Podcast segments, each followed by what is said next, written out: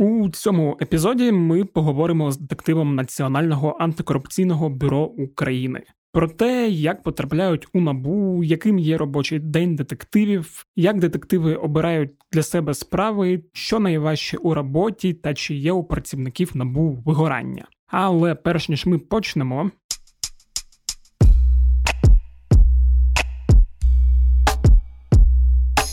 Усім привіт! Мене звуть Федір Пападюк, і це подкаст Кляті питання. Подкаст, у якому я відповідаю на усі ті кляті питання, що постійно вириваються у закрите переміщення твого особистого простору та вибивають двері нервового спокою. Як завжди нагадую, що ви можете генерувати теми наступних епізодів. Для цього вам треба написати на пошту smmsobaka.pravda.com.ua або телеграм-боту Укрправда Квешенбот, який живе у описі каналу у пекляті питання.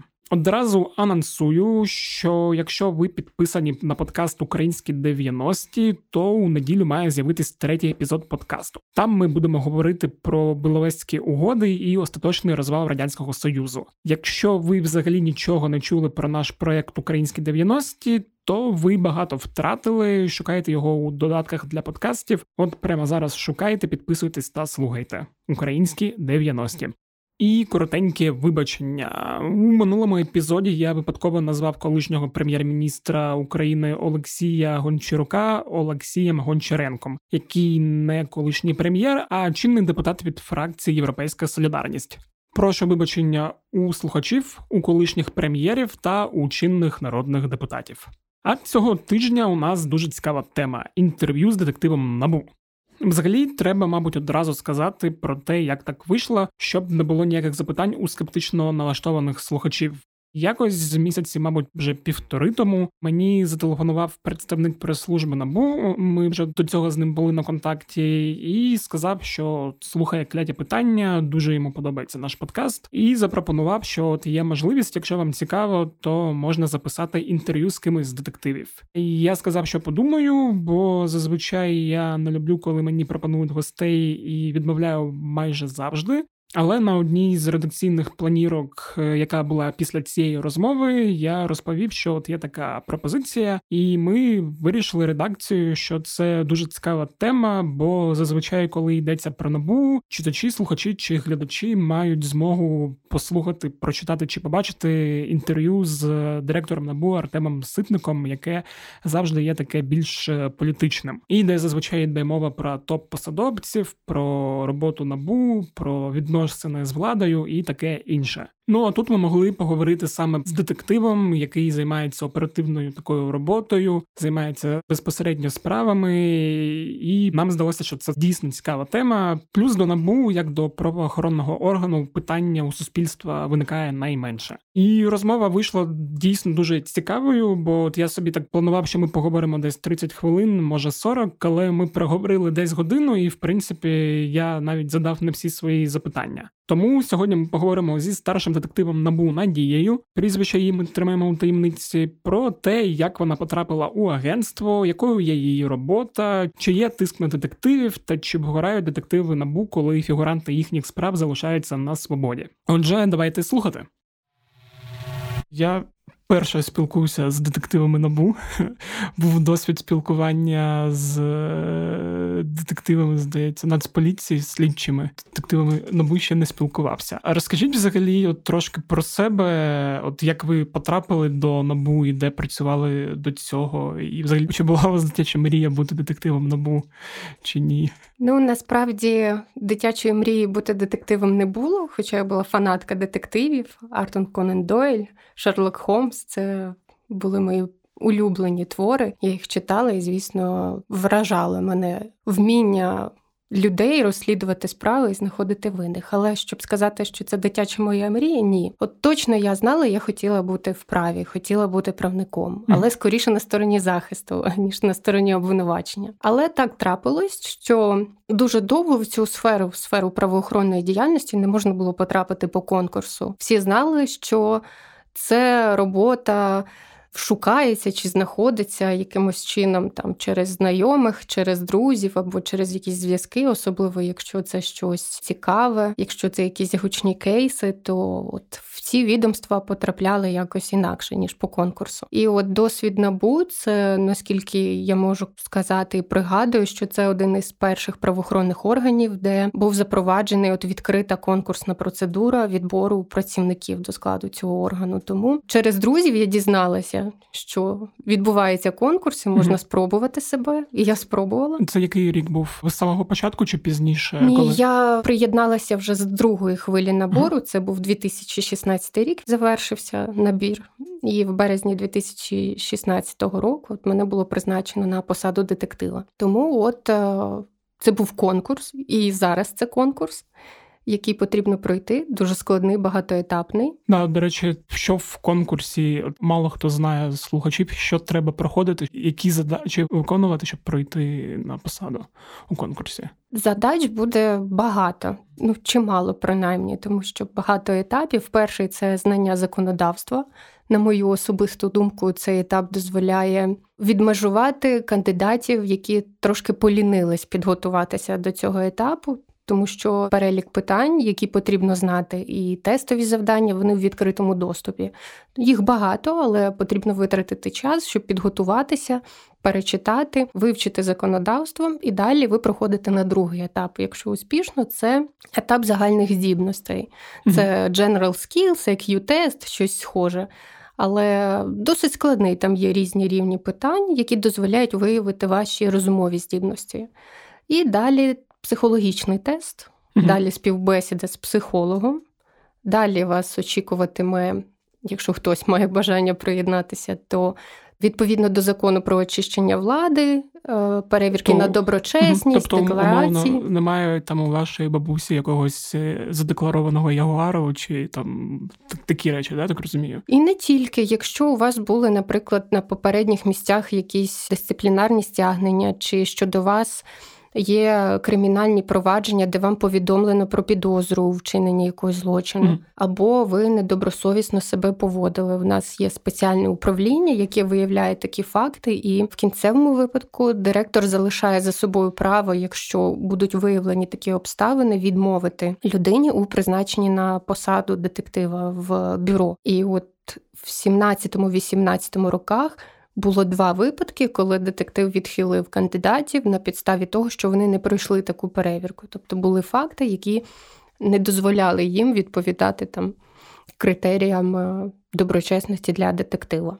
І після вже перевірки на доброчесність, далі там вже йде так фінальне розглядання. Чи так, далі один із найскладніших етапів це співбесіда з конкурсною комісією, тому що її представляють керівники ключових управлінь в набу, і кожен з них має право задати вам питання, почути ваші відповіді. Тому це стресовий момент, стресовий етап, тому що ви ж не можете знати, які вам питання будуть задані. Іноді це гіпотетичні якісь ситуації, іноді це щодо ваших дій на якісь ситуації. Тому потрібно готуватися. І після цього перевірка на поліграфі теж дуже складний етап, особливо для тих, хто ніколи не стикався з перевіркою на поліграфі, з проходженням поліграфічного дослідження. Тому також цей етап є при відборі в набу. Працівники набу взагалі періодично його проходять в службовій діяльності. І mm-hmm. якщо все добре, ви впорались з всіма етапами, конкурсна комісія побачила у вас дійсно е, достойного члена Національного антикорупційного бюро, тоді директору рекомендує конкурсна комісія вас призначити. і Якщо все окей, він призначає, ви приходите в бюро. Чи є там якийсь умовний випробувальний термін, чи просто от приходиш і працюєш, показуєш результати? Як воно тут працює все це? Є випробувальний термін, звісно. Є два види я особисто проходила стажування, воно називається. Це для тих працівників, які взагалі не мають досвіду в правоохоронній сфері. Тобто ви працювали в праві, але не маєте досвіду розслідувати справи чи оперативно-розшукової діяльності. Для таких встановлюється от, тривалий випробувальний термін в один рік. А угу. для тих, хто вже працював, то від трьох до шести місяців може встановлюватись випробування. Ага. І ви його можете пройти навіть раніше, якщо ви показуєте гарні результати і справляєтесь зі поставленими завданнями, тоді окей, можете навіть за два місяці його завершити це випробування. Ага, тобто, умовно, у вас взагалі не було жодного досвіду, тому що ви були правником, і ви от протягом року вчитесь от цієї там оперативно-розслідувальної роботи. Так, не тільки ага. вчусь, тому що Національне бюро фактично не вчить своїх працівників, воно допомагає освоїти якісь звання спеціальні в цьому напряму, але головне завдання це віддача від самого кандидата, від самого ага. працівника. Наскільки швидко і якісно ви справляєтесь з тими завданнями? Ви пам'ятаєте, з чим у вас, наприклад, були складнощі, чи що навпаки вам легко давалося? От це ж такий, я так розумію, новий пласт е, діяльності, який там потроху чи навпаки дуже швидко відкривається у процесі ну, щось, що ви бачили умовно тільки в фільмах, е, там не знаю, якихось американських серіалах. Там а тут воно все таке реальне, справжнє і можливо там трохи важке або навпаки легке. От такі моменти. Так, те, що показують в американських серіалах, в голівудських фільмах, дуже суттєво було підкориговано практикою роботи дійсно детективом національного бюро. Було дуже багато завдань, з якими я стикалась вперше, і в 2016 році Національне бюро тільки розбудовувалось, і працювати приходилось в умовах різних і матеріально-технічне забезпечення, да, і відомство тільки починає набирати обертів. Тому багато було викликів, і в тих працівників, які прийшли в той час, не було особливо часу для того, щоб. Щось вчити чи дуже довго вникати в якісь процеси, все потрібно було робити в практиці, паралельно з практикою. От тому цей процес якось дуже швидко дозволив мені опанувати ці навики. Але був і перший, е, перша слідча дія, і перший обшук, і перше затримання. Все це було. І головне мати академічні знання і розуміння алгоритму, що ти повинен зробити, тому що в кримінальному процесі все дуже чітко підв'язане під строки, під право на захист, під е, проведення ряду дій, які є обов'язкові для детектива, для того, щоб. От тут і зараз ти повинен їх зробити. Тому без академічних знань точно не впоратись. Але практика вносить, звісно, і свою ноту в це. Угу. А до речі, чи є якісь обов'язкові фізичні там підготовки? Ну там е, я не знаю, рукопашка, володіння там пістолетом, чи це для детективів набув взагалі немає ніякого відношення? На етапі відбору вам не потрібно буде ага. здавати ці тести, фізичну підготовку, вогневу підготовку. Це не є критерієм для відбору. Це є критерієм тільки для працівників спецпризначенців. Тобто, uh-huh. якщо ви хочете бути в підрозділі аля спецназ силовому, uh-huh. тоді так ви повинні будете здати ці тести. Але працівники бюро раз в півроку. Здають фізичну підготовку, готуються і здають там нормативи щодо фізичної підготовки. А зброя, вогневу підготовку проходять тільки ті, хто має зброю або хоче отримати зброю носити її там, використовувати. Але це не загальна практика ага. в набу. Тобто не всі працівники набу володіють зброєю, не всі проходять вогневу підготовку. Ага, давайте тоді поговоримо про типовий там та нетиповий робочий день детектива набу. Там, от як який він та з чого складається. Там, Наприклад, у мене там понеділок це завжди якесь планування на тиждень, е, потім там загальна планірка з редакцією, і там вже далі там по ходу там записи інтерв'ю, робота з сценаріями, там якісь створення постів, такі речі. Як у детектива набуть, з яких елементів цей день робочий складається? Все залежить від періодів від періодів розслідування справи є більш стабільний і більш розмірений графік. Це коли ви приходите зранку, займаєтесь тими завданнями, які ви запланували собі на день, тому що якщо ви розслідуєте справу, є сроки. Є якийсь пакет умовно слідчих процесуальних дій, які ви повинні зробити, і ви цим займаєтесь. Він плюс-мінус розпланований, тому що в службовій діяльності ви спланували собі день, але приходите на роботу і з'являються якісь інші завдання, які ви не могли спланувати. Ваш підозрюваний вчиняє якісь дії, про які ви не могли здогадуватися. Або, наприклад, він починає тікати. От ви планували собі робити щось одне, писати, наприклад, якісь документи, готувати клопотання. А тут ваш підозрюваний тікає. Звісно, ці плани тоді різко коригуються, і ви робите те, що повинні робити цей конкретний момент. І є от такі от моменти, періоди в справі, це коли ви вже затримуєте осіб, повідомляєте mm-hmm. про підозру. Це активний період, коли потребується дуже серйозна віддача. Все залежить від того, наскільки у вас велика справа і багато підозрюваних, якщо ви ще і затримуєте людей і будете застосовувати якийсь запобіжний захід, обирати, просити суд то все це потребує от віддачі, і в залежності від того, детективи проводять іноді там. Декілька днів на роботі, іноді mm-hmm. взагалі не їдуть додому, тому що ну, в моїй практиці було таке у 2016-17 році, коли ми додому не їхали. В цьому не було просто сенсу. Просто треба було поїсти і робити далі. Багато хто бачить роботу слідчих детективів з призми от телебачення, як це відображають. Але це багато в чому в Україні паперова робота. Багато паперу, багато тексту, їх треба шивати. Ну, тобто, все на рівні далеких-далеких років тому назад. Тому в цьому процесі ми також намагаємось якось рухатись вперед і шукати нові шляхи для того, щоб ці процеси, коли треба друкувати багато паперу, його шивати, возити, ознайомлювати з ним, це займає дуже багато часу. Тому. Коли наступає такий активний період, всі проводять багато часу на роботі. І це абсолютно нормально. Це роблять всі слідчі в Україні. Я впевнена, це робота правоохоронної системи тому що є сроки, є дедлайни, від цього залежить наскільки ви дотримаєтесь всіх гарантій процесу. Ага, а так, от взагалі, щоб теж про робочий день поговорити, у вас там зазвичай так розумію 5 днів, якщо не там екстра щось, коли доводиться працювати на вихідних, правильно розумію? Є, коли на вихідних, звісно. І умовний там робочий день там з е, ранку і до світанку, чи там з 9 до 6, як воно? Кожен планує а. сам для себе, тобто... наскільки він бачить свою роботу, і наскільки йому терміново потрібно виконати те чи інше завдання навчання. Тому, звісно, є і з 9 до 8, є і з 9 до 6, є і до ночі, до 12. А от такі активні періоди, то є, що й додому просто ніхто не їде, тому що це тільки згаяти час. А теж там е, планування роботи, як воно.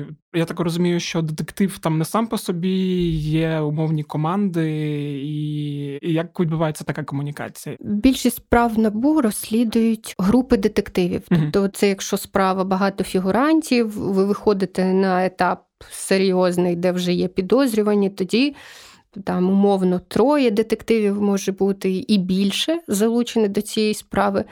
Але в кожній справі є головний. Той, хто старший, і це нормально. Це його справа. Він координує роботу, він направляє розслідування і розподіляє сфери відповідальності між колегами. Хто за що відповідає, координує це і сам виконує якусь частину роботи.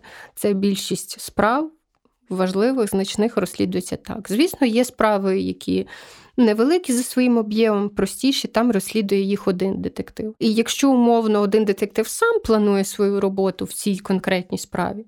Тому що більшість детективів мають не одну справу. У вас може бути одна власна або декілька власних справ в активній фазі, і звісно, ви долучені до якоїсь групи, де також виконуєте частину роботи. Тому кожен детектив сам планує свою віддачу, там, там, там, робить собі графік. А вже керівник групи, то він планує і роботу цілої групи, угу. куди буде рухатись група, і він особисто, звісно, в розслідуванні. Я так розумію, він комунікує там з директором НАБУ чи з заступниками директора НАБУ, якщо там є якісь е, звіти по справах, як там воно просувається, чи як це влаштовано. Ну насправді, коли детектив розслідує справу, він абсолютно самостійний. Тобто він сам визначає, що він повинен робити, коли він повинен робити. У нього є кримінально-процесуальний кодекс, який йому говорить, що коли, в які терміни. Треба, щоб було виконано, і він сам адмініструє свою справу. Якщо мова йде про якусь звітність чи інформувати, звісно, є ланка керівників, угу. Е, керівники відділів, підрозділів, вже заступники і рівень директора. Це куди вже дається інформація, вже коли щось завершене чи виконане. Адже зрозуміло, що керівництво повинно бути в курсі якоїсь динаміки по розслідуванню, але ніхто кожен день не узгоджує, не погоджує, не інформує, не звітує. Це було просто неефективно для відомства. 200 детективів, кожен з них несе. Свій об'єм інформації зрозуміло, да. А чи відбувається комунікація з іншими органами спеціально антикорупційною прокуратурою набу співпрацює? Так, там? звісно, це САП, спеціальна антикорупційна прокуратура, це прокурори, які здійснюють процесуальне керівництво у справах, які розслідує набу. Тобто ми партнери в цьому угу. процесі, і прокурор точно так залучений до розслідування, як і детектив. Ну, звісно, все залежить від прокурора. Хтось більше залучений, хтось менше залучений до розслідування справи до динаміки, тому що згідно КПК, прокурор має ті самі повноваження, практично як і слідчий. Сам може допитувати свідків, сам може готувати клопотання. Але якщо прокурор буде це робити, тоді він не буде встигати робити свою роботу із підтримання державного обвинувачення в суді, тому що головне його завдання це підтримати його в суді. Але в процесі розслідування він, як суб'єкт, який погоджує і також координує розслідування, долучається до нього, і тому співпраця відбувається от на етапі розслідування постійно з САП. Угу. Такий от момент. От, якщо уявити, що я там новий співробітник набу, я приходжу, в мене поки що нуль справ, е, тобто мені немає чого робити. От як я отримаю там завдання, чим займатися? Тобто не знаю, хтось зайде в кабінет і там скаже: Андрюха, у нас там у бігу новий сюжет вийшов е, по коням срочно розслідувати, чи от звідки беруться справи, як вони даються співробітникам? Специфіка закону, в принципі, як і кримінального процесуального закону, що там немає таких вимог по коням вперед, побігли там хапаємо все, що це є, і побігли когось затримувати. Це моє важке дитинство просто з телевізором та серіалом е, вулиця розбитих ліхтарів. Прости Боже. В серіалах, звісно, є прокурор зі слідчим сидять, хоп, отримали дзвінок, поїхали, затримали вже людина за ґратами, і за 15 хвилин всі з всім впорались. Ну, за 40 хвилин, поки серія йде. Так. Ну, За 40 хвилин він вже із зв'язниці виходить і там починає мститися зазвичай. Тому да, от як Але це відбувається? велика перевага закону в тому, що він регулює. Відносини, тобто всі ваші дії, особливо слідчих прокурорів, регламентовані законом. І коли ви прийдете в набу і будете розслідувати справи, ви будете новопризначеним працівником, є чітко регламентовані процедури, як це відбувається. Тобто є керівники, які уповноважені визначати для вас завдання, які уповноважені доручити вам ту чи іншу справу розслідувати. Це буде оформлено документально, це буде відображено в єдиному реєстрі досудових розслідувань. Вас визначать за цією справою. Ви це побачите, ознайомитесь, ви отримаєте якісь матеріали, якщо вони вже є. Можливо, ви самі виявите якийсь злочин. У вас є якийсь умовно інформатор, викривач, якого ви знаєте, ваш товариш. Тобто, це буде вами виявлена справа. Ви тоді доповісте уповноваженому керівнику про неї. І почнете розслідування. Розслідування починається з реєстрації відомостей в єдиному реєстрі uh досудових розслідувань. Звісно, ви, як новий працівник, отримаєте туди доступ, отримаєте в Генеральній прокуратурі ключ відповідний який дозволить вам отримати доступ до цього реєстру, і почнеться ваше розслідування після того, як все буде нормативно, документально оформлене. Тому вказівки зі слів, типу, от добрий день, я ваш шеф, кинути на стіл справу, от на розслідуй. Ні, все проходить певну процедуру. Головна мета цього для того, щоб на фініші вашої роботи не було запитань, яким чином справа потрапила до вас, а чому саме до вас, а чому ви її розслідували, хто вас уповноважував. Всі ці питання буде задавати сторона захисту, і тому сторона обвинувачення робить все для того, щоб е, всі процедури і вимоги, які ставляться до конкретного процесу, були дотримані досконально. Все відбулося так, як говорить закон. Це головна мета. Звідки взагалі беруться справи в набу? Як детективи вирішують, що там умовний той е, чиновник чи той чиновник там корупціонерів треба проти нього там заводити справу кримінально? Так, перша важлива думка, яку я б хотіла озвучити, це те, що це помилково казати, що проти якоїсь людини заводиться та чи інша справа. Це забороняє закон. Справи, якщо немає підозрюваної особи, тільки тоді можна казати, що це справа за підозрою конкретної особи у вчиненні якогось злочину. Справи, більшість справ починається за фактами, тобто є виявлений факт можливого вчинення кримінального правопорушення. Тобто реєстрація такого факту не завжди означає, що хтось вчинив злочин. Для того і проводиться неупереджене розслідування для того, щоб зрозуміти, чи дійсно відбувся злочин, чи хтось вчиняв цей злочин, і конкретно яка особа вчинила цей злочин. Тому от всі ці питання повинен задати собі і розвіяти чи підтвердити детектив, коли він розслідує цю справу. Тому як вони з'являються в бюро, є дуже багато шляхів. Перший це самостійно виявив. Це робота з інформаторами, викривачами, конфідентами, небайдужими громадянами, дзвінками на телефонну лінію. Ну, Безліч варіантів це коли інформація надходить від інших осіб, фізичних громадян України і не тільки До речі, щодо вчинення да, злочину. От, одразу запитаю, а от журналістські розслідування вони сюди також відносяться чи ні? Там умовно... Журналістські розслідування це інша категорія ага. інформації. Ага. Навіть е, джерела отримання інформації, от вже про згаданий ЄРДР, який ми зачіпали. Там при реєстрації ви зазначаєте джерело, звідки ви отримали ці відомості. І там умовно вони розподілені, що це звернення фізичних юридичних осіб. Ага. Це засоби масової інформації. Сюди включають і розслідування журналістів, які або ви самі оприлюднюєте, тобто журналісти саме їх оприлюднили, ми їх подивились і зареєстрували кримінальне провадження. Іноді журналісти надсилають ці матеріали, якісь свої текстові чи додатки, які в них є, вони надсилають в бюро. Це також відповідає цій категорії. Також є кримінальні правопорушення, які дістаються нам за підслідністю від інших органів. Mm-hmm. Наприклад, хтось звернувся до національної поліції з якимось фактом, вони зареєстрували і передали нам за підслідністю, тому що наш суб'єкт чи наша стаття підслідна набу. І так ми обмінюємось між правоохоронними органами. Тими провадженнями, тому що кожен з нас повинен займатися Своє. своєю частиною роботи. Зрозуміло. Коли от нетиповий робочий е, день, от які складності там можуть бути там умовно там чи робота під прикриттям? Як все це влаштовано? Робота під прикриттям чи є взагалі таке? Чи нема? Е, побутова назва, ага. скажімо так. Побутова робота під прикриттям. Да, да, да. Ми розуміємо, їх треба розмежовувати. От ви сказали прослуховування, це негласна слідча ага. розшукова дія, тобто це розслідування. А робота під прикриттям це цілий комплекс заходів. Це робота от агента Катерини, О, який да, ви якраз... бачили і чули частинки цих історій. Тобто, це та частинка, яку бачить громадськість, і ту, яку бачать і детективи, які. От такі, як я, які не мають доступу роботи під е, прикриттям, тому що особливість цієї роботи в тому, що методи і форми такої роботи є інформацією з обмеженою доступом, і є інформацією, яка становить дуже часто державну таємницю. Тому навіть ми всередині набу не завжди знаємо.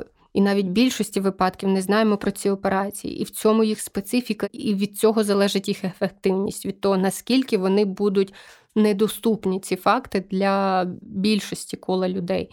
Тому сказати, яким чином здійснюється робота під прикриттям. Вам, на жаль, ніхто не розкаже, окрім, можливо, якихось колишніх агентів, які на Через... пенсії напишуть мемуари там про це. Ага, а тоді більш е, зрозумілі речі, там такі як прослуховування. Я ж розумію, що зараз набув вже може прослуховувати там нормативно да. це право надано набу, але до реалізації цих прав ще дуже довгий шлях, тому що воно потребує і врегулювання матеріально-технічної бази, і внесення змін до ряду інших положень законодавства для того, щоб це можна було реально здійснювати, знімати інформацію.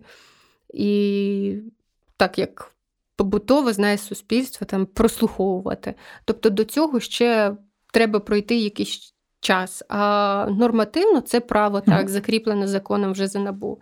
Тобто, Але до його фактичної реалізації ще треба попрацювати. Тобто зараз ви все одно в цьому питанні комунікуєте з Службою безпеки так, України? Так, ага. досі так само, як і було до так розумію, з усіма тими складнощами. Як може там проходить співпраця? Ну, якщо не з іншими органами українськими, то там може з колегами з інших країн, чи є якесь там прийняття досвіду, чи обмін співробітниками, чи там технічним матеріальним оснащенням? Робота із іншими державами, взагалі з іноземними державами, це важливий етап роботи не тільки для НАБУ, в принципі, для всіх правоохоронних відомств в Україні, тому що є дуже важливим мати можливість переймати кращі практики. Кращі методики, кращі способи розслідування злочинів для того, щоб не проходити цей шлях сам на сам. Вже все пройшли там наші колеги. Вони вже розслідували якийсь там особливий злочин. Вони вже мають ці навички, вони мають ці знання. Навіщо проходити цей шлях заново, якщо можна їм просто скористатись і адаптувати це під українське законодавство? Тому для національного бюро це важливий етап роботи. Ми намагаємось спілкуватися. І приймаємо участь у багатьох заходах, де залучені наші міжнародні партнери. Ми обмінюємось досвідом. Є різні програми щодо обміну працівників в набу я не пам'ятаю, не пригадую, щоб ми обмінювались поки що із правоохоронцями інших країн. Угу. Сподіваюсь, скоро ми будемо мати якусь можливість здійснити це на практиці, але побачимо. Але в плані співробітництва це дуже важливо.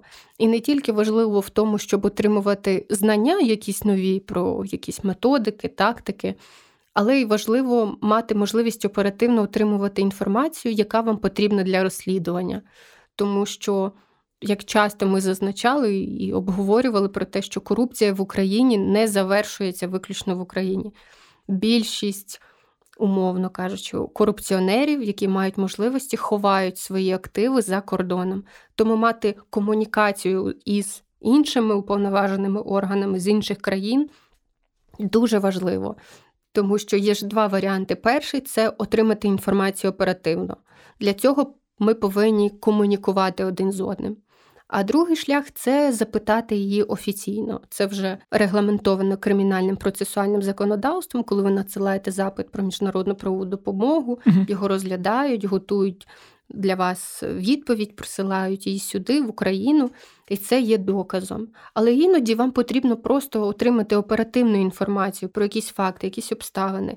Для цього ви повинні підтримувати зв'язок. Тому міжнародна співпраця і її розвиток в Україні на належному рівні це пріоритет. Звісно, таке питання трохи не забув про допити. От ви ж працюєте з людьми, яких підозрюєте у скоєнні правопорушення, і щоб довести факт того, було скоєно правопорушення чи ні. Я так розумію, що ви їх викликаєте до набу і з ними спілкуєтеся. Ну, тобто ставите питання, як це відбувається знову ж як в кіно, чи є якісь особливості. Так, більшість знають цей процес як допит. Да. Це один із способів отримання інформації в ході розслідування допитати не тільки підозрюваного, а й інших осіб, свідків, які можуть надати вам якусь інформацію, яка допоможе розслідуванню. Є безліч тактик, способів, як це проводити. Е, різні методики є, і ті, які ми отримуємо також за допомогою наших міжнародних партнерів. Я особисто була учасником дуже цікавого тренінгу про те, як е, допитувати людину, які краще ставити питання для того, щоб отримати більше інформації від особи. Тому все це доступне і в набу. Всі ці навички, дані. Є також проєкт процесуальне інтерв'ю, яке було публічно висвітлено і проводились різні заходи щодо цих методик і цих тактик проведення.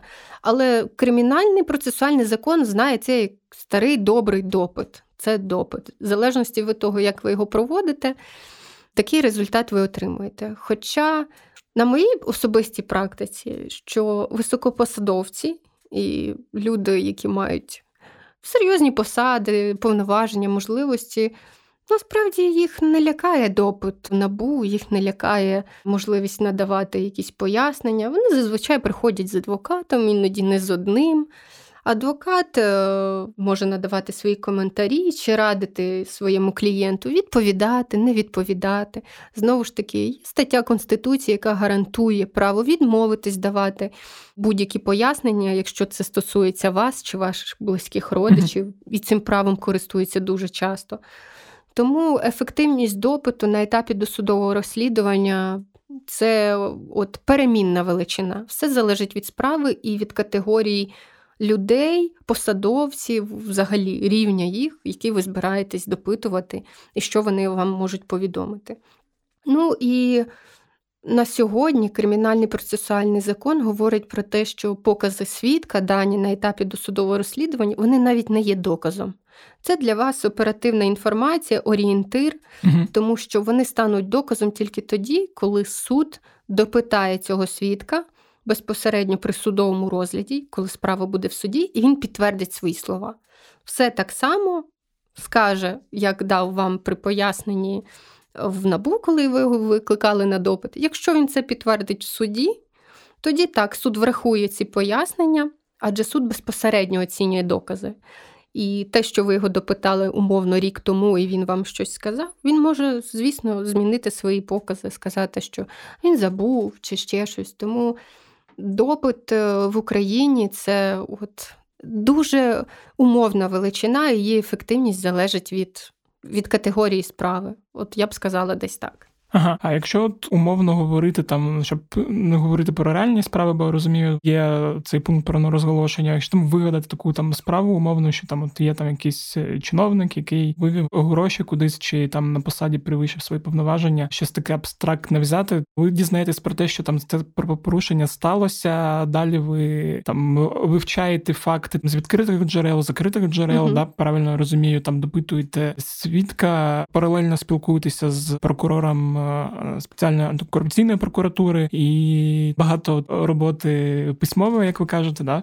Так, звісно. і коли ви вирішуєте, що все справа закрита і можна направляти у суд. Тобто, це коли вже зібраний достатньо великий набір доказів, чи як? Так, зазвичай це достатньо великий об'єм доказів, але головне тут це необхідний об'єм доказів. Їх може бути мало, але вони всі ті, які потрібні, тому що кримінальний процесуальний закон і кримінальний закон говорить про елементи злочину, які повинні бути доведені. Наприклад, факт вчинення злочину ви повинні підтвердити, це розказати і покласти документи, свідчення. Необхідний об'єм даних, які свідчать про те, що цей злочин дійсно був. Наприклад, час, місце скоєння злочину, хто його скоїв, особа злочинця, як це відбувалося, і встановити причинно-наслідковий зв'язок, з яких мотивів людина вчинила цей злочин. Тому що злочин складається з чотирьох необхідних елементів, які ви повинні для суду максимально розкрити і підтвердити їх будь-якими фактичними даними, доказами на підтвердження цього.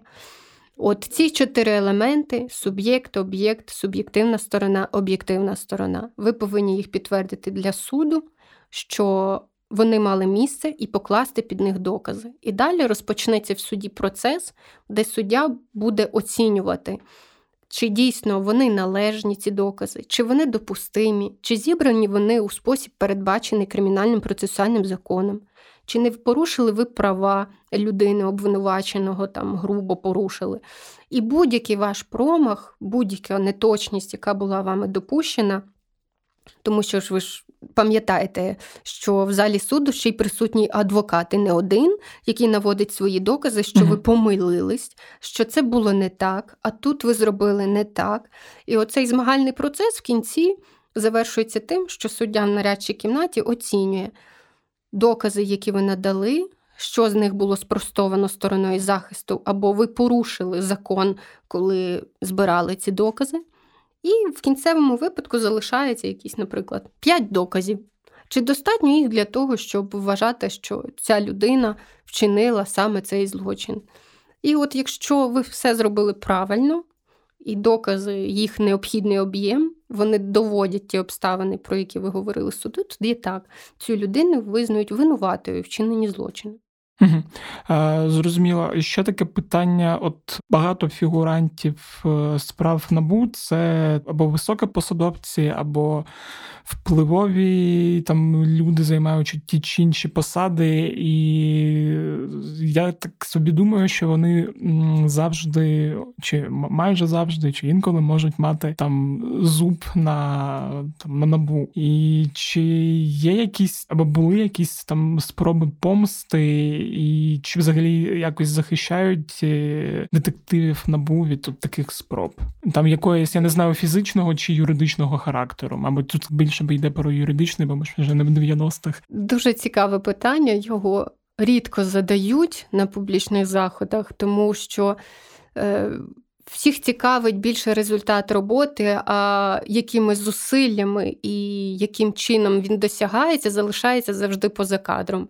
Якщо умовно абстрагуватися від всіх деталей, то впливові е, фігуранти, високопосадовці, які мають зв'язки і мають можливості, знають е, двох людей в набу, яким би вони, можливо, хотіли помститися. Я в плані не так, як помститися фізично, як люди сприймають, а так, як створити певні неприємності для цих людей. Це детектив, який розслідував його справу. Угу. Всі фігуранти справи знають точно в обличчя, фамілію, ім'я по батькові детектива, який головний в їх справі, який її розслідував і якого вони вважають, можливо, винним або відповідальним за цю справу. І друга людина це директор набу, який завжди вважається причетним, винним. Це його рук справа. Ви часто чули ці звинувачення там публічні, тому що він очільник відомства, тому він як. Очільник сприймається, що він причетний, в принципі, до всіх процесів набу. Оці дві людини їх знають прекрасно фігуранти справ. І, звісно, якщо директор, очільник відомства і його е, рівень, там, рівень керівника це зовсім інший рівень, то рівень детектива це те, з чим ми стикались в роботі, коли. Спалювалися автомобілі, коли пошкоджувалися автомобілі, коли якісь публічні статті з вигаданими якимось фактами або інсинуаціями щодо них. І так, в нас були факти такі, про які ми висвітлювали. І, на жаль, фактично захисту для таких детективів немає ніякого. Не тільки для детективів, для будь-якого слідчого, який візьметься за таку справу. Є, звісно, юридичні гарантії, закон, де написано багато, але ці процедури вони застарілі і неефективні. От умовно, слідчий, детектив приїхав на роботу, поставив автомобіль біля якоїсь будівлі.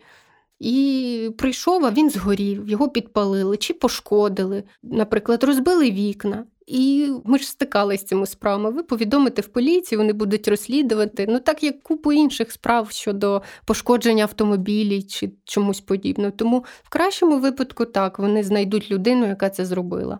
І навряд чи знайдуть конкретну людину, яка організувала це, чи яка заплатила за це, чи була. Дійсно винна і мала намір вам нашкодити. Але всі інші видатки, витрати, які стосуються цього пошкодження, все це буде нести сам детектив. Угу. І вони їх фактично і несуть. Там страхові компанії, до яких він буде звертатися. Тобто це вже його справа. Тому сказати, що фактично детективи, як і всі правоохоронці захищені, точно ні. Тих гарантій юридичних, які є, їх вже недостатньо для того, щоб гарантувати безпеку таких людей, а її потрібно гарантувати, тому що як знову я повторюсь, фігуранти таких справ точно знають їх в обличчя. І не тільки їх обличчя. Дуже часто знають про їх сім'ю, про їх е, історію, кар'єру. Сторона захисту точно так само вивчає, з ким вона має справу, так само, як і ми, бачачи адвоката, розуміємо, хто він, е, які справи він до того розслідував, чи яких клієнтів представляв. Тобто всі в цій сфері добре знають обличчя своєї справи. Тому і застрахувати детектива від цього неможливо. І тоді, от з цього виникає там, думаю, одне з останніх запитань.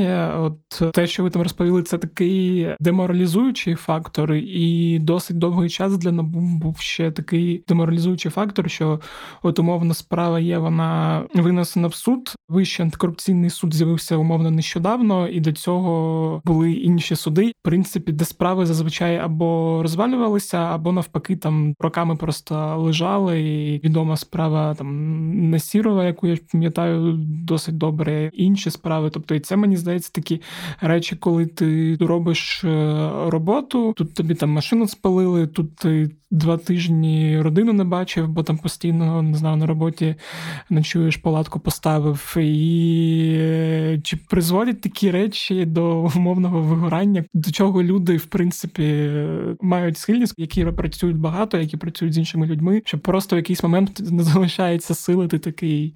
А навіщо я всім цим займаюся? Чи не піти мені назад управи або там відпочити на якомусь е, м'ясобойному комбінаті? Це є такий жарт про журналістів журналістів, що там після 20 років е, роботи у ЗМІ там Петя вирішив відпочити та піти працювати на м'ясокомбінат. Ну, я сподіваюся, що нас не таке майбутнє очікує, як робота на м'ясокомбінаті.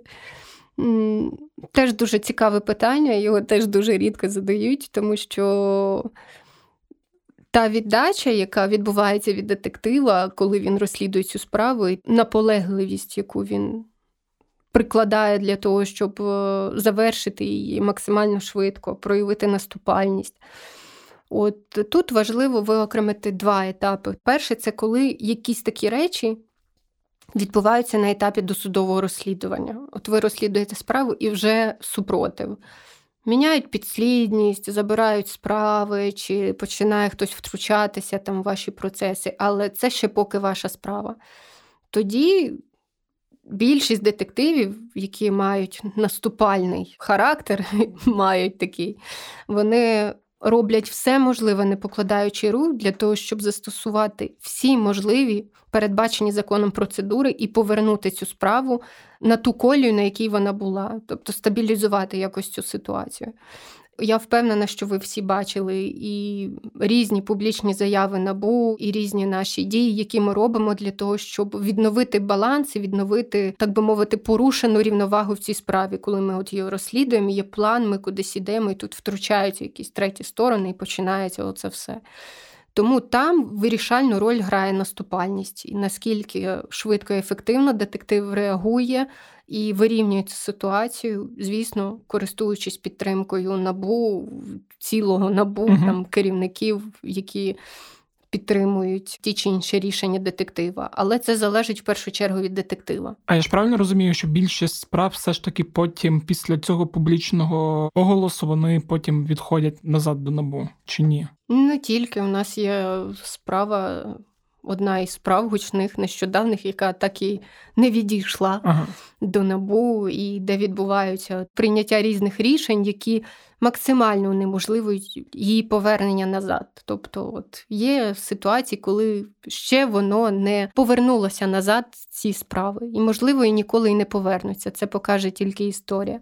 А. Але от проявлена наступальність і максимально швидко вжиті заходи дозволяють їх повертати назад. Це коли такі ситуації з'являються на етапі досудового розслідування, і детектив має ще якусь можливість вплинути на ці події. Коли ж справа вже потрапляє до суду, і ми з тим стикались, фактично після скерування справи до суду, детектив і будь-який слідчий в Україні вже ні при чому, скажімо так, юридично. Ми втрачаємо повноваження щодо розслідування цієї справи, бо слідство завершене. Угу. От Ми завершили розслідування. Далі головний прокурор він підтримує державне обвинувачення, змагається зі стороною захисту і доводить перед судом обставини вчинення злочину. І якщо вже на тому етапі щось відбувається такого плану, то інструментів завадити цьому дуже мало. Є тільки юридичні процедури оскарження, подання якихось клопотань. Вони запускають ці процеси. Звісно, в ідеальному варіанті, якщо судова система працює як швейцарський годинник, тоді все спрацьовує правильно і де була порушена рівновага чи порушені якісь. Права, повноваження, закон відновлюється попередній стан, і ця справа повертається знову ж в свою колію і рухається далі, як рухалась. Якщо ж цього балансу і судова система не працює як швейцарський годинник, тоді все відбувається. От от таким чином. Ну, як ми Вона по передається, кудись їздиться справа. І в кінцевому випадку, що насправді най, най, найнеприємніше, це те, що дійсно потрачений шалений ресурс для того, щоб все зробити. Але через оці от е, маніпуляції виходять, наприклад, строки притягнення до кримінальної відповідальності. Це навіть суд закриє просто цю справу, тому що так говорить закон. І з цим просто треба змиритись, тому сказати, що детективи. Плачуть чи якось іншим плачуть, чином просто... впадають в депресію щодо таких обставин. Ну, навряд чи. Більшість детективів дуже наполегливі і стійкі для таких обставин, і вони роблять все до самого кінця для того, щоб вирівняти ситуацію і поставити справу е, на належний е, попередній стан для того, щоб вона продовжилась. Якщо ж у нас немає таких можливостей, тоді ми просто робимо свою роботу в тих справах, які зараз під нашим повноваженням, під нашою компетенцією.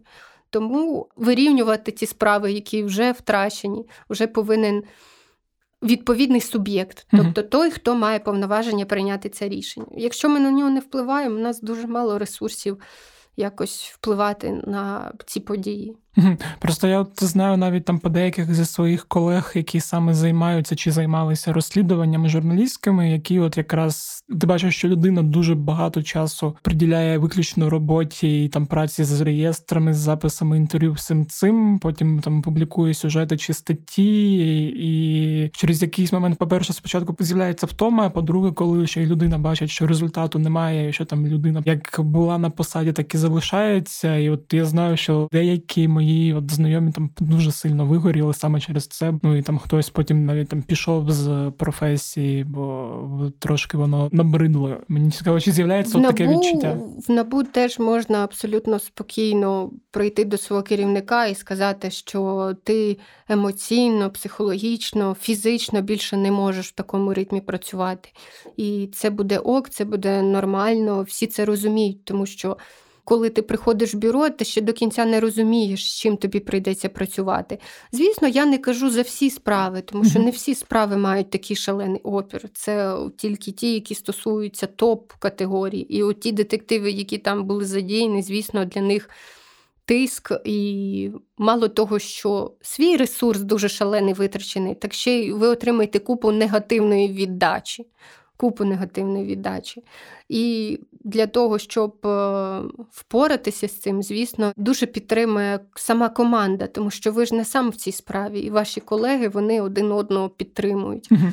І це допомагає рухатись далі, скеровувати свої зусилля, думати, як можна змінити ситуацію. Якщо і не можна змінити, тоді потрібно сконцентруватися над тими ситуаціями, які ви можете ще змінити, над тими справами, які ви можете ще дорозслідувати і направити справу до суду. Угу. Тому колектив, детективи один одного дуже сильно підтримують і намагаються не втрачати свій запал. Угу. Хоча я хочу сказати, що ну, мабуть, набу це не для слабкодухих. Ті, які розслідують ці справи, вони настільки загартовані цими обставинами, тому що все ж з'являється поступово. Не одразу на вас е, летить там купа-купа негативу. Спочатку чуть-чуть, коли ви тільки починаєте розслідувати, вже щось з'являються якісь публікації, вже щось от пішло-пішло. І ви, коли ви першу справу розслідуєте, для вас це буде стресом. І важливо, щоб ваші колеги, які там в журналістиці, просто підтримали таких журналістів, які вигорають. Так само, як детективи, які працюють по справі, підтримують один одного. І до останнього шукають варіант, як можна вирішити оці проблеми, які з'явились у нього. В цій справі. uh От, А коли вже ви розслідуєте другу справу, ви вже знаєте, о, ну зараз піде там стаття, згадають мені ще ту статтю, яку ще по тій справі публікували. Тому, в принципі, загартовується характер, загартовується відношення до цього. Тому ті, які розслідують топ справи, детективи набу, вони не слабкодухі, вони їх не зламати такими обставинами. Це точно. Угу. Тобто, ви там кажете, я втомився. І відпустка відпочиваєте там тиждень-два. В сенсі. Ну, Ні, я, яка я, от, коли ви казали, що там приходжу до керівника і кажу, що вигоріла там відпустка, потім ніяка не може там. Ні, зрозуміло, що якщо ви вигоріли, ви прийдете до свого керівника і скажете, що ні, я. Розряджений, там я не можу більше, там це мене виснажує. Звісно, вам нададуть відпустку, і всі з розумінням ставляться до тих подій, які відбулися, і до вашого стану, в якому ви можете бути. Але детективи які я кажу, розслідують топ справи, і які не вперше стикаються з такими ну, обставинами, їх навпаки. Ага. Ці ситуації не дають їм спокою, вони будуть до останнього намагатися вирішити цю проблему. Тому відпустка це точно не про них. Звісно, ага. коли пристрасті вляжуться, і це вирішиться чи не вирішиться, пройде час. Кожна нормальна людина, яка працює в принципі має право відпочити, перезарядитись і переосмислити якісь дії, тому що всі ми, як професіонали, і самокритичні, угу. і оцінюємо свої дії, можливо, щось інакше, а тут би так, а тут ось так. Самоаналіз і самокритика це добре для того, щоб рухатись вперед. Тому відпустка це абсолютно нормально для всіх, хто хоче піти у відпустку і має на неї право. Для всіх, хто працював, як каже Конституція. Да. Там я запитував вже так трошки, чи от поява і робота ВАКСу, тобто Вищого антикорупційного суду там полегшила якось роботу детективом і НАБУ, чи ще не відчутно результатів. Тобто мені от цікаво, бо ну я довгий час слідкував там за роботою НАБУ, за роботою САП і за роботою українських судів, тих, яких були, які зовсім відрізняються від е, швейцарських годинників і більше нагадують такий швейцарський сир. Суб'єктивне моє оціночне судження. От е, чи от ВАКС якраз створювався із повноцінним нормальним набором суддів відбору, чи є ну зміни якісь у роботі ви відчуваєте чи ні? Що цей суд він вже там нарешті працює і там справи розглядаються нормально, а не лежать роками і не чекають, поки там по них е, спливе термін. Дійсно, ми всі дуже чекали запуску ВАКС і його створення, тому що ті прецеденти, коли ми працювали з різними судами, коли скеровували до них справи, і вони там помирали чи переносились. Я не буду казати, що це завжди був якийсь е, умисел, намір робити mm-hmm. так, щоб е, ці справи там довго помирали в цих судах. Іноді це спрямовано на те, що ну дійсно в районних судах навантаження шалене, і призначити цю справу і слухати її от дуже динамічно і дуже швидко, тому що кримінальний процес він виписаний так, що. Е, треба забезпечити баланс інтересів і змагальність процесу, всіх захисників, всіх обвинувачених, прокурор, що був. Іноді дуже складно просто зібрати всіх докупи. Якщо справа у вас в справі 10 обвинувачених, їх треба зібрати всіх докупи просто фізично, інакше ніяк. Тому так, частина справ, я думаю, що вони там валялись для того, щоб е, просто якомога пізніше приймати по них якісь рішення. Угу. А частина справ просто фізично і. Реальність була така, от такі реалії, її можна було призначати в залежності від навантаження тільки через декілька місяців. uh Тому всі ми чекали створення ВАКС і відчули справді полегшення роботи, полегшення взаємодії, тому що суд нарешті дозволив приймати рішення кінцеве по тих справах, по яких вже потрібно приймати ці рішення. Тому в 2020 рік ми мали 10 вироків. 2021 рік це рік, який ознаменувався вже прийняттям ряду вироків з реальними термінами покарань, з позбавленням волі, які вже підтримані апеляцією, вже є факти, коли і касаційні інстанції підтримують такі рішення і залишають їх в силі. Це значить про те, що суд працює, він працює ефективно і нарешті почав приймати вироки і е, вирішувати, чи дійсно людина винна, тому що в першу чергу варто й подумати про те, що Україна як європейська держава, як демократія повинна забезпечувати право на захист таких людей і право на належну правову процедуру. Всі хочуть, щоб е, хтось сидів за гратами, але закон і право виписаний так, що треба почути дві сторони і знайти правду, істину в цій історії. Тому, коли суд виносить виправдовувальний вирок чи е, інші якісь обставини, це нормально. Це нормально для демократичної держави, тому що так працює закон, так працює право. Право працює не так, що значить, якщо вас звинуватили е, правоохоронний орган і ваша справа слухається в суді, тоді ви точно винні, от ви точно вчинили злочин. Для того є й суд, для того, щоб він з'ясував істину. Чи дійсно це було так? Можливо, обставини відбувалися і не зовсім так, чи є якісь інші факти, які не були враховані, чи мають значення для цієї справи. Тому от належна правова процедура і справедливість, от я впевнена, що ВАКС привніс оцей елемент нарешті в роботу НАБУ і САП і дає змогу отримувати вже кінцеві рішення, які підтримуються іншими судовими інстанціями апеляційною, касаційною і залишають в силі ці вироки. І от ще одне запитання, думаю, останнє. От ми там говорили про прослуховування, яке там у набу є, але немає одночасно. Там от е, ВАК запрацював, там забув точно, як е, називається те, що підписав там ще Зеленський там у перший рік свого президентства, яке там теж набу там по співпраці з міжнародними угу. так, міжнародна правова допомога. Да, да, правова допомога, яка там була досить довгий час заблокована. От чи є якісь ще от схожі речі, які потрібні набу, які там можуть полегшити роботу, які там ще необхідно прийняти там законодавчо, чи там за рішенням президента, чи ще когось, і що це там можуть бути за речі? От, типу, як прослуховування, там міжнародна допомога. Мені просто Якщо цікаво. послухати набу, я думаю, що це буде досить довгий перелік різних речей від е, нарешті прийняття закону України про національне антикорупційне набу в новій редакції в потрібній, тому що довгий час набу. Між вогнями, тому що ви ж згадайте і декриміналізовані статті по uh недекларуванню і незаконному збагаченню. Ми всі працювали над ними тут. І тут е, таку, рішення також отримали рішення, які ми як правники, звісно, рішення Конституційного суду ми розуміємо рівень судової інстанції, ми розуміємо, які висновки правові були зроблені, і приймаємо цю ситуацію. Але тут, от в цих вогнях, які нас 19-й, е, 20-й рік особливо покидав, скажімо так, цей рік нас е, по різним обставинам, по різним рішенням судів. Е, звісно, дуже не вистачає певної стабільності, стабільності судової практики, стабільності якогось законодавчого підходу в регулюванні.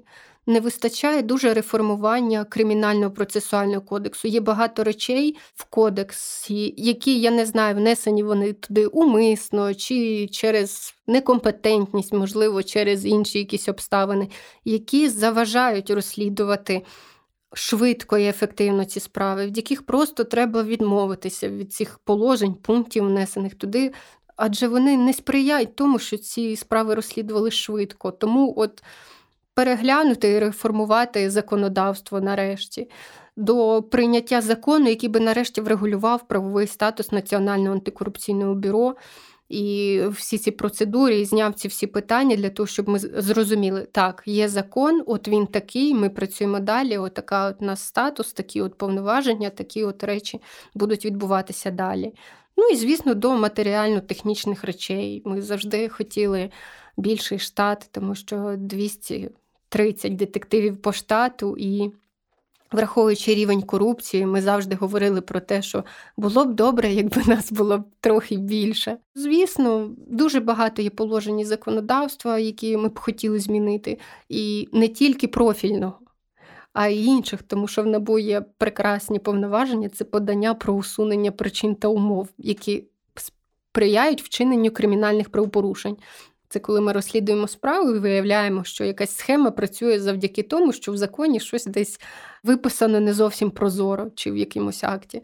Тоді ми готуємо це подання і пишемо відповідальному суб'єкту, що от дивіться, ця схема працює, тому що от тут діє Зак... от такі от закони. І ми пишемо і просимо, ви розгляньте, подумайте. Ну, зазвичай не дуже е, відкликуються на ці подання, тобто їх е, не приймають до уваги, скажімо так, і не реагують так, як нам би хотілося. Тобто не прийняті зміни, не усунена ця норма, чи якось інакше вона змінена, що стало ще гірше або трошечки краще. Тому от е, ми в рік направляємо біля семи таких подань. Тому, якби їх брали до уваги і керувалися ними при реформуванні якогось виду е, законодавства, чи якогось закону, чи якоїсь взагалі просто ситуації, то і корупції я було б впевнена, менше. з року в рік було б відчутно легше і все складніше займатися такими схемними справами, тому що це найбільша загроза. Це навіть не хабарі, до яких ми звикли сприймати корупцію як хабар. От Для більшості корупція це хабар. Е, велике зло це оці схемні справи, які дозволяють роками витягувати на якихось схемах бюджет, роками збагачуватись, виводити ці активи. От вони загроза, там не 20 тисяч доларів хабаря, а от те, що дозволяє мільйони з року в рік вимивати, вимивати, вимивати. Тому, коли ми пишемо і виявляємо це, якби воно, звісно, було враховано і був якийсь зворотній зв'язок ефективний у нас на це. Я впевнена, що з року в рік все було б трошечки-трошечки краще. І ну, дуже багато речей. Від запуску прослушки, нарешті, реального запуску прослушки, але там ще треба пройти дуже тривалий е, процес для того, щоб все врегулювати. До реформи судової системи в цілому, тому що ми отримали ВАКС. ВАКС незалежно розглядає наші справи і виносить по них рішення, але ж є славнозвісні інші суди, які раптово виникають зі своїми раптовими рішеннями, які не ґрунтуються не на праві, не на законі, які намагаються якось втрутитись в ці чи інші ситуації. Тому от запуски, нарешті, приведення судової реформи в якийсь вигляд більш-менш належний і ефективний, також дуже б сприяло не тільки набу, всім правоохоронцям, які розслідують е, справи і дійсно хочуть їх розслідувати. І, ну, звісно, не можна торкнутися питання конкурсу в САП і керівника САП. Ми дуже очікуємо, що нарешті буде обрано керівник спеціалізованої антикорупційної прокуратури, який як шеф цього відомства визначить пріоритети разом з нами, з детективами з НАБУ, і буде сприяти тому, що ми ще ефективніше запрацюємо разом з САП, внесе новий етап в розвиток наших взаємовідносин робочих. Тому, звісно, і це для нас дуже важливий пункт. І хотілося б, щоб найближчим часом це вже було вирішено питання. Супер, дуже дякую за розмову. Е, сподіваюся, да, що всі, все, що ви побажали, здійсниться, і щоб без вигорань. Дякую. Ось така от вийшла розмова. Сподіваюсь, вам було цікаво. І якщо вам сподобався такий формат, і вам було б цікаво послухати розмову з представником якихось інших відомств про їхню роботу, то нагадую, що ви можете написати на пошту smmsobaka.com.ua або телеграм-боту Укрправда Questionbot, кляті питання, все це пам'ятаєте. От і можете запропонувати якесь відомство і з ким можна поспілкуватися про їхню роботу. І ми обов'язково обговоримо говоримо це на планірці, і якщо воно буде дійсно цікаво, то беремо як наступну тему подкасту кляті питання.